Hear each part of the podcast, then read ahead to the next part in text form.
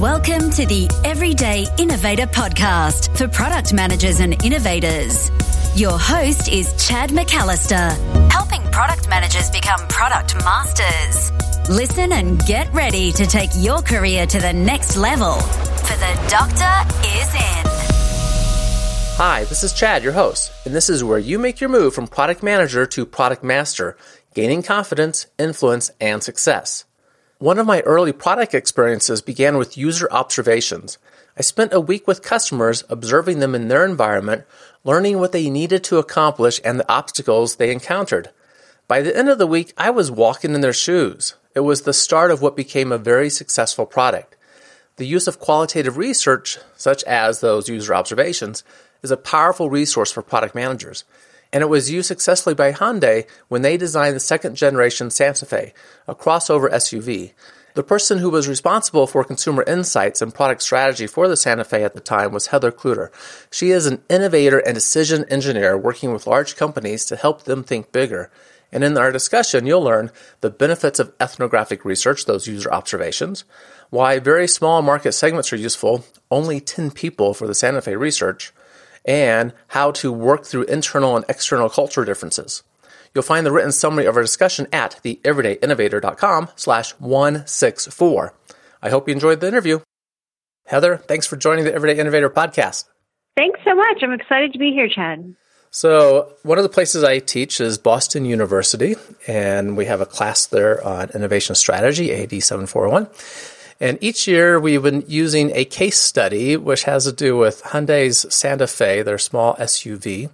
And this is all about your work and the people that you worked with at the time. And ever since I came across this case study, I've been badly wanting to talk with you. And I'm delighted that we are doing it now and bringing this notion of market research and the ethnographic perspective of it to listeners. So I thought we would start there kind of with the, the big picture what was the problem Hyundai was facing at the time that brought this about? So, you know, the big problem was Hyundai had entered the US market with horrible quality and the only consumers who were buying the product were called captive resentful. So they were basically people who couldn't afford anything else, but they hated owning Hyundais. And so we knew the brand was at a point where it really needed to do something extreme to stay in this market or exit the market altogether. And at that time, the chairman had mandated that quality of the cars would increase to a very high level. And when something like that happens in a Korean company, it happens. So hmm. when the chairman says do it, you're going to do it. So that was one thing that we had on our side. We felt confident that we were going to be producing a much more quality product. Mm-hmm. So then came you know, the question, well, will it be the right product for this market? Because even if it's a high, higher quality, in this case SUV, if it's really designed in Korea for a Korean market, we knew that it wasn't going to um, provide what American consumers needed. So we were working hard to try to help Korea understand that we needed to take the reins on product development. And at the time, you know, the company in the U.S. and Korea, they were pretty traditional in the sense, you know, there was a marketing group, there's a product team, service, and then there was research. And the research being done was very, very standard. You know, lots of purchase of syndicated stuff, all the all the JD Power and everything else that the industry still uses and does need. Um, but the primary research we were doing was again very standard. Lots mm. of quantitative, trying to really just track the big guys. What's Honda doing? What's Toyota doing? How do right. we do that? And we knew that that was not a winning strategy. So we said we need to do something extreme. Um, and that's why we started thinking about touch the market. I'm sure there were some cultural issues going on there, right? So the so like the, the the fundamentals of the problem here was we needed to step up quality to make to decide if we're going to stay in this market and stay competitive or not, and make a product. In the case of the uh, Santa Fe, the small SUV, appeal to American consumers as opposed to Korean consumers. And I would think that there were cultural issues just going on inside, not the multinational culture issues, but just the culture of the company was a factor in this too. Right. Uh, the culture of the company, aside from, as you mentioned, just the multicultural issues, just within the US, things were very siloed and a process mm. like touch the market does not work when you don't have groups that interact at various processes. You know, it was a very linear way of handing the car off from one stage to another and then one group saying, we're done. Here it is. You do this part now. You mm-hmm. know, product is done. Marketing, you go ahead now and take over. So this process does not function that way. So that was a big thing that we had to do was break down the silos within just the US, let alone trying to get Korea on board. Yeah, a whole nother dimension there. And a lot of organizations have this problem, right? They're, they're very siloed and we don't have strong cross functional product teams and work gets handed off from one to the other. And this work needed to start with a clear understanding of the customer because if you wanted to make a more appealing product, that means redesigning aspects of the the product. What was your role in all of this? Initially, my role, because I really did represent the customer, you know, the, the research role, even though at that time it was pretty traditional, it was all about trying to tell everybody what do customers and primarily prospects, because we needed a lot of new customers. So what do the prospects look like? And how do we appeal to them? So the first thing we did was after we conducted a segmentation study, we identified a particular person, a target. We called her Glamour Mom. And she was going to be our design target for Santa Fe. And she was very specific person, a very narrow target, nothing that you could ever you know, not enough that you could sell to those those women and make an entire, you know, model line volume uh, forecast off, but someone that was very specific that designers and engineers and product developers could think about on a daily basis mm-hmm. and design for her. So we had to find her. You know, and when you do a segmentation study, you end up with an algorithm that tries to help you find people in the segment so you can do further research. And that's great, but you know, it, it still took us well over a hundred interviews to find 10 glamour moms that were really right. So we had identified them using the algorithm, but then we brought them in for a, a 30 to 45 minute discussion to really understand okay, you answered these questions in the algorithm, but let's dig deeper. Are you really the true glamour mom? And we finally found our 10. So you ha- had a target segment here of what you called glamour moms. Can you give us a, a characteristic, mm-hmm. a profile of what that glamour mom was like? Sure. So she you know, needed the space and functionality that an SUV provided, but at the time, most of the market was pretty boxy, um, you know, or more athletic and outdoorsy looking. So she really was looking for style in addition to the functionality. She definitely did not want to move over to the minivan. Mm-hmm. So she was not going there. So she needed an option that was tailored to those needs. Um, and, and not only style from a, a look standpoint, but from a driving feel, you know, something that didn't feel so truck based. We were moving into the unibody style of SUV, so something that felt easier and smoother and more fun for her to drive. One of the things I often run into, into with people when we talk about segmentation is well, you define this really small target market, right? And like you said, you had trouble identifying the 10 glamour moms really do follow up research with, which we'll talk about in a moment. And sometimes people say, well, what good is that? Because you're focusing on such a small niche and we need to sell, you know, tens and tens of thousands of these, not just ones or twos. Why that focus and how did, how did you think that was going to help you relate to a larger market? In truth, we, we already had the larger market defined before going in, and we refined it a little along mm-hmm. the way because it's a four year process to de- develop a car from you know blank piece of paper to something driving on the road. But we knew that we would move from design target, which is very narrow, to um, media target and consumption target. So the media target would be obviously much broader and who we would market to, and then consumption would be even broader than that. People mm-hmm outside that media would still purchase. So we, we kind of already had those three loosely defined and we felt confident that once we got to the consumption target, we would hit the volume that we needed to hit.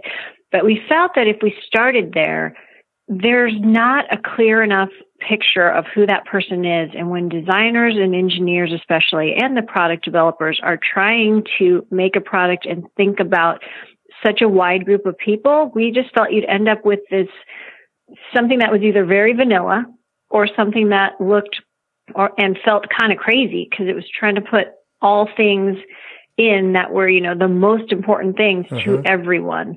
So we just felt that moving to using, starting with, sorry, starting with a very narrowly defined design target would help our designers and engineers produce something that was just going to be much more special. And to me, the point here, when it comes to this kind of customer research, where we're, and you'll describe this this more about what actually happened with this uh, Touch the Market program for this Santa Fe.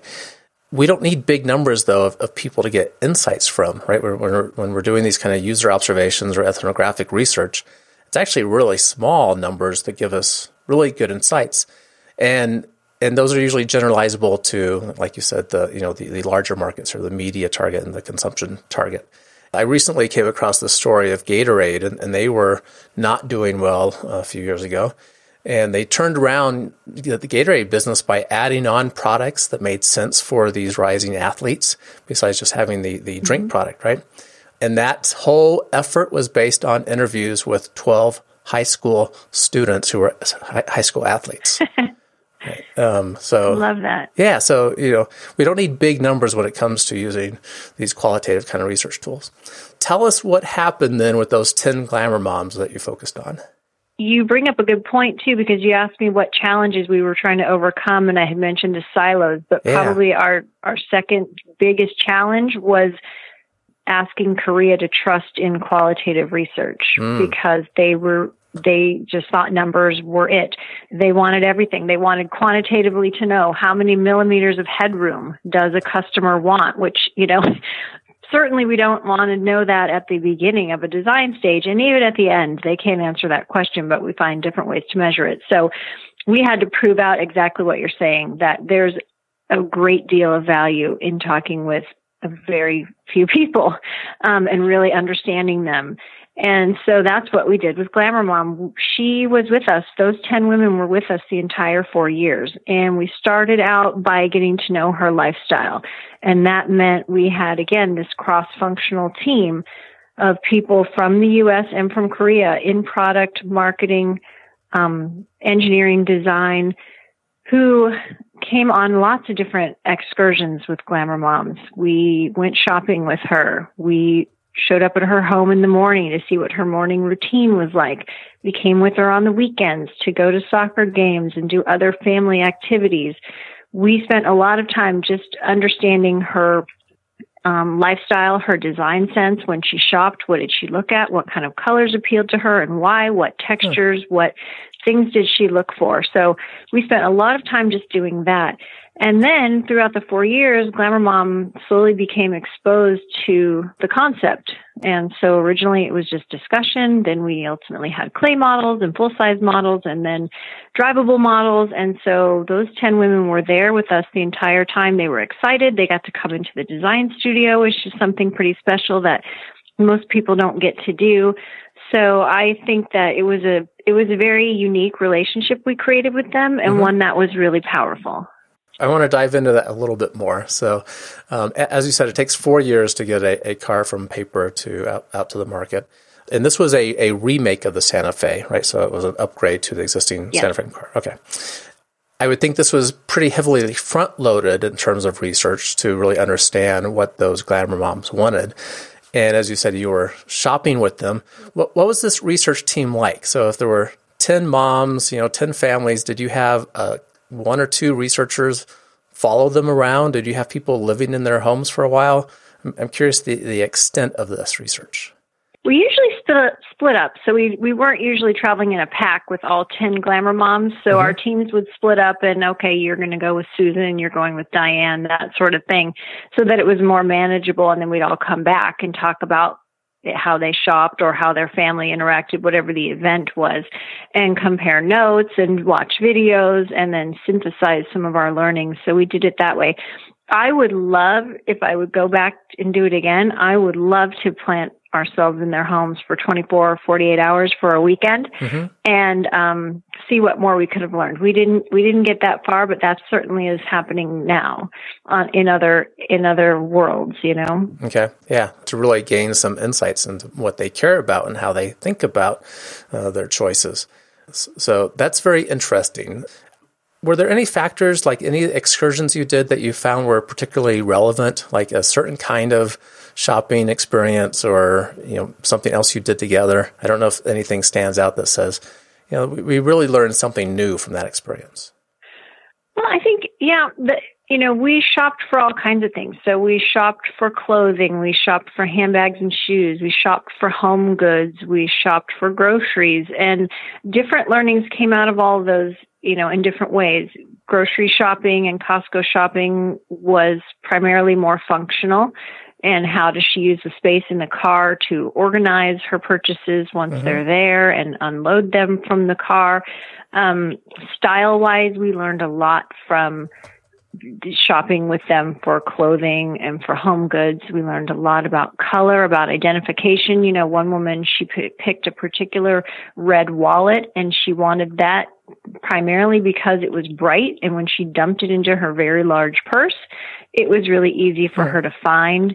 Um, but when we watched them shop for purses, there were other things that came about just in terms of how they organize small things and um, you know how could we replicate that in a car making things easy to find you know not just dumping tons of things in a glove box or a center console compartment that's huge and deep and just a big mess? How mm-hmm. can we help them organize? And there's you know the inside of that could look very much like a purse with different ways to organize that. So we we learned a lot in that sense.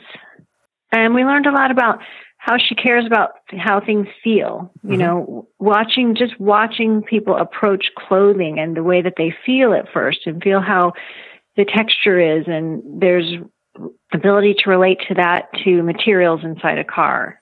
Yeah, absolutely. I, I would think that first experience just grabbing the steering wheel is one of those significant feel aspects, right? What, what does that just feel like? Mm-hmm. Does it feel comforting and solid and like I'm in control or not?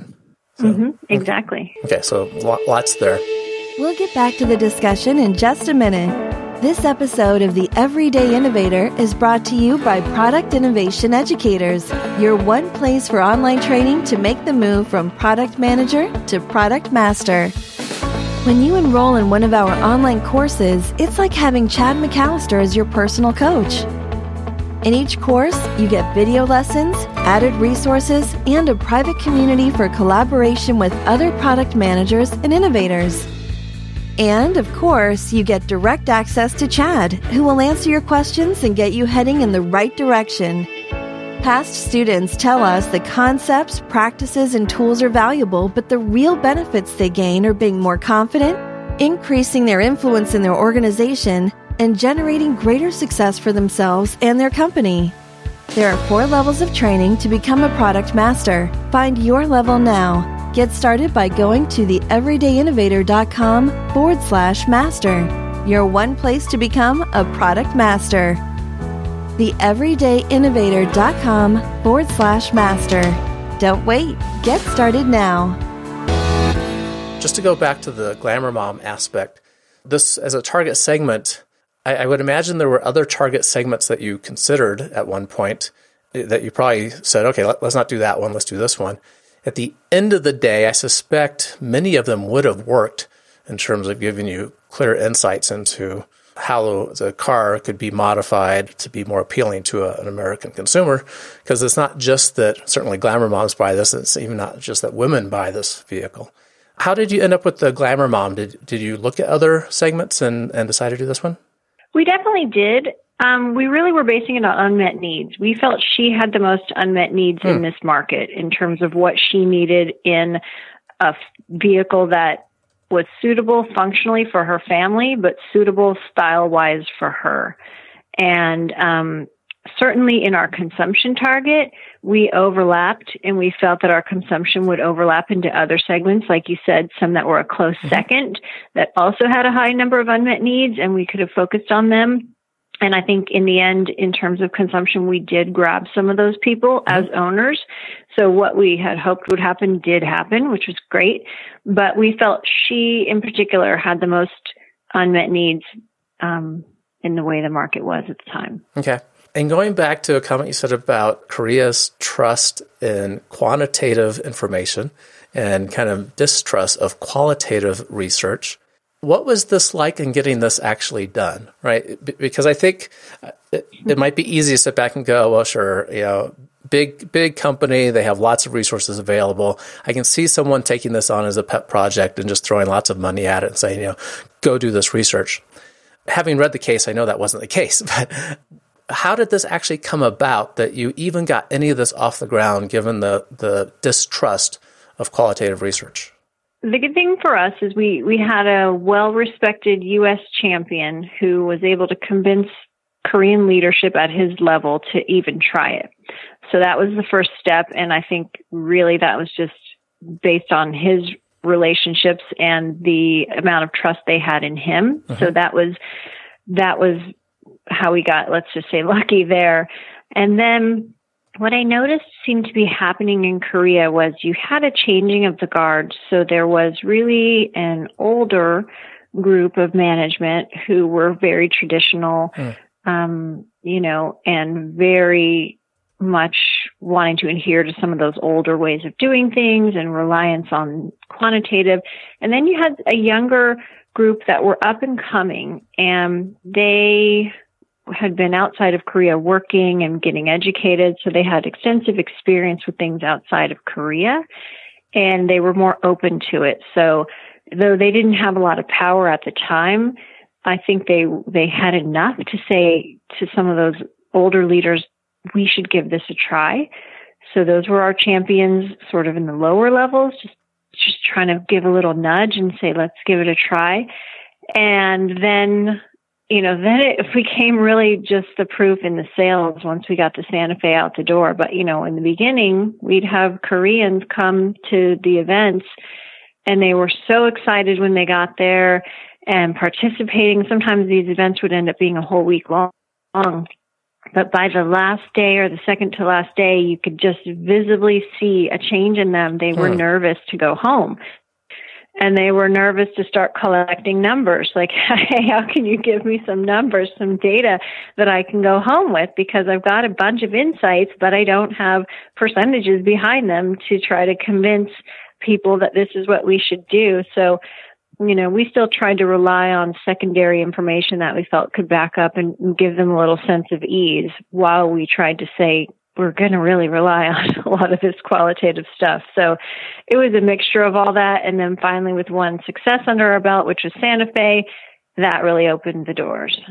Okay, so th- there was some change in the culture of the organization to do more of this. Definitely. You know, and we didn't have four years to wait. I mean, we right. were obviously developing other product at the time, so we still had to try to keep this ball rolling with other products. Um, but like I said, the true success came after we had Santa Fe success, and then we started having other products who had which had gone through the process. And ultimately, this is not in the case study. We were successful enough that we convinced management we should have a separate innovation office, and we created a whole new hmm. office space in Newport Beach that was meant to be sort of um, you know, a non-corporate place where design, engineering, planning, marketing, everybody could come together because a lot of those groups roll up into different management in the US and in Korea. So it was just kind of a neutral zone. you could call it a DMZ if you want to call it that. Mm-hmm. But um, and so that's where our success ultimately went. And I know there were some cultural issues or organizational structure issues that, and this is not uncommon that an organization will, for whatever set of reasons, create an innovation space or an incubator or a lab, and then over time unwind that. What was the fate of that innovation space in Newport Beach? Yeah, the the fate was definitely an unwinding. I don't. I think it was earlier than expected. I mean, there wasn't a plan. There wasn't a plan for let's do this for three years and then we'll, you know, fold everything back in. I think we we hadn't gotten there yet. It was too young, but the few of us that had really started it left the company for various reasons, and it just hadn't gotten strong enough within the organization yet. Mm-hmm. It was still two people dependent, so it didn't survive. Yeah. And that's a lot of the cultural issues. And I don't have any deep insights in the company, right? Just uh, a few things I see in the press. It, it strikes me that it's still a pretty siloed organization. And there was this moment in time of great hope of having more cross functional activities. And in general, it seems like the products that do the best in the marketplace, and frankly, are probably the most fun to be a part of, are the ones that are, are cross functionally driven. Thoughts on that? That's true. I mean, after talking with a number of people since I left and since that, um, you know, the innovation office came, went away, uh, they definitely did revert to more traditional methods, not doing this kind of thing and not having champions internally to drive it and mm-hmm. continue mm-hmm. to drive it. So that's unfortunate. And I know it, I know it has an effect on morale of people who are working in, you know, trying to work to create successful, exciting products because they're not able to do some of the things that they used to do or that they heard had been done in the past. Yeah. And and your group doing this, you guys are scrappy, right? You, I mean, you, you had to just make stuff happen at times, didn't you? Yeah, I mean, we did we did a lot of it internally. You know, sometimes it was literally just field trips that we would do on an extended lunch break. And, you know, hey, let's go see the Sunset Design House today and kind of an underground word of who wants to come. And, um, you know, before we got official and started mm-hmm. creating teams and more structured events. But yeah, it was definitely unbudgeted, scrappy, type stuff. I did a ton of trend watching on my own and just tried to synthesize that for people and put that together and put that out into the organization. And it was well received, especially by groups that tend to do a little more of that, like marketing and PR and the agencies. Mm-hmm. Um, you know, those sorts of groups were definitely excited to get that information and get those insights. So we just decided this had to happen and we were going to do it before we had budget and before we really had approvals. We were just going to do what we could to try to get this started in the organization. And good for you. There was some desire there and a need, and everyday innovators listening, sometimes this is what we have to do, right? We can't get support for a project, but we can start taking some action and, and make things happen still and see what we can bring to the table. I appreciate you sharing that information. Uh, uh, I, this area, ethnographic research, it is by far my favorite uh, uh, way to do customer research. And people who haven't had those experiences before, you just get such deeper insights than you possibly can otherwise. And you couple that with interviews, you can really uh, learn a lot about the needs, the problems that customers have, and what they appreciate, and how to provide value for them. So, thanks for walking through some of that experience with us. No, I, I'm so happy to, and I continue to do it to this day. In mm-hmm. fact, last week I was on site with um, a well-known, I can't say, but a well-known retail brand that most listeners would know. They've got a relatively new CEO, and he participated. He this is the third city. We're going on fourth four cities, two full days of ethnographic work, and he's there, and he's sleeves rolled up and he's talking directly to these people and um, so that's exciting because that mm-hmm. trickles down to his whole team that shows this is important and Absolutely. this is the kind of thing we are going to start doing they used to be more operational based and he said no we're not we're not going to base all our decisions on operations we're going to base it on our customers and the ones we want to also bring into the fold so I know, you know, that other people are excited by this and, and they're doing it. And we're finding new ways too. I mean, technology, I don't think ever takes the place of being in front of someone live, but it's a way, especially if budget's an issue, that we can kind of combine some of the in-person mm-hmm. stuff that requires travel and et cetera with still getting the ethnographic insights. So mm-hmm. there's a lot of new possibilities that weren't around when I was doing the stuff for Hyundai that we're, we're incorporating now. So I, I think it's getting bigger and better. Yeah, lots of good choices out there. And I know a couple of great researchers who they find structured interviews by phone, and they tend to do, them in pairs to uh, on the customer side, two customers at a time who don't know each other. They, they find they're, they're getting a, as good information as they typically do through ethnographic work and ways to find out what our customers need. So really important. Mm-hmm. As listeners know, I love a good innovation quote, and I ask that you bring one for us. Can you tell us what that is and why you chose it?